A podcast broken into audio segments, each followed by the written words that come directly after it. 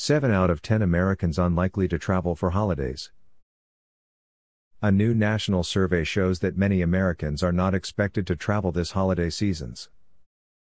Results show that 72% of Americans are unlikely to travel for Thanksgiving and 69% are unlikely to travel for Christmas, compounding the challenges for the hotel industry during this COVID 19 public health crisis.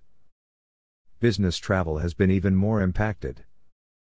Only 8% of Americans say they have taken an overnight business trip since March, and just 19% of respondents who are currently employed, or 8% of all adults, expect to travel for business within the next six months. 62%, 62%, of employed Americans have no plans to stay in a hotel for business.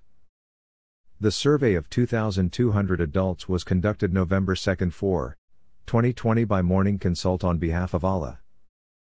Key findings of the survey include the following Only 3 in 10, 32%, respondents have taken an overnight vacation or leisure trip since March 21% of Americans say they are likely to travel for Thanksgiving, 24% are likely to travel for Christmas looking ahead to next year.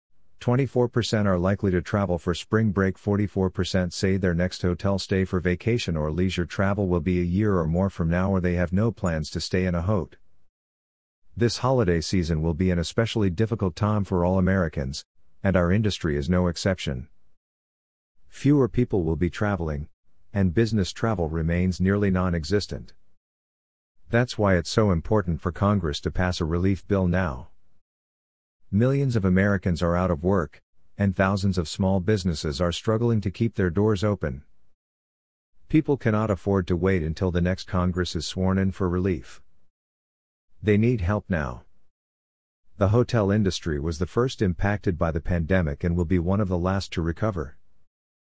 Hotel occupancy rates partially rebounded from record lows in April, but they have continued to decline since Labor Day. According to STR, nationwide hotel occupancy was 44.4% for the week ending October 31, compared to 62.6% the same week last year. Occupancy in urban markets is just 35.6%, down from 71.8% one year ago. As a result of the significant drop in travel, more than half of hotels report they have less than half of their typical, pre crisis staff working full time currently.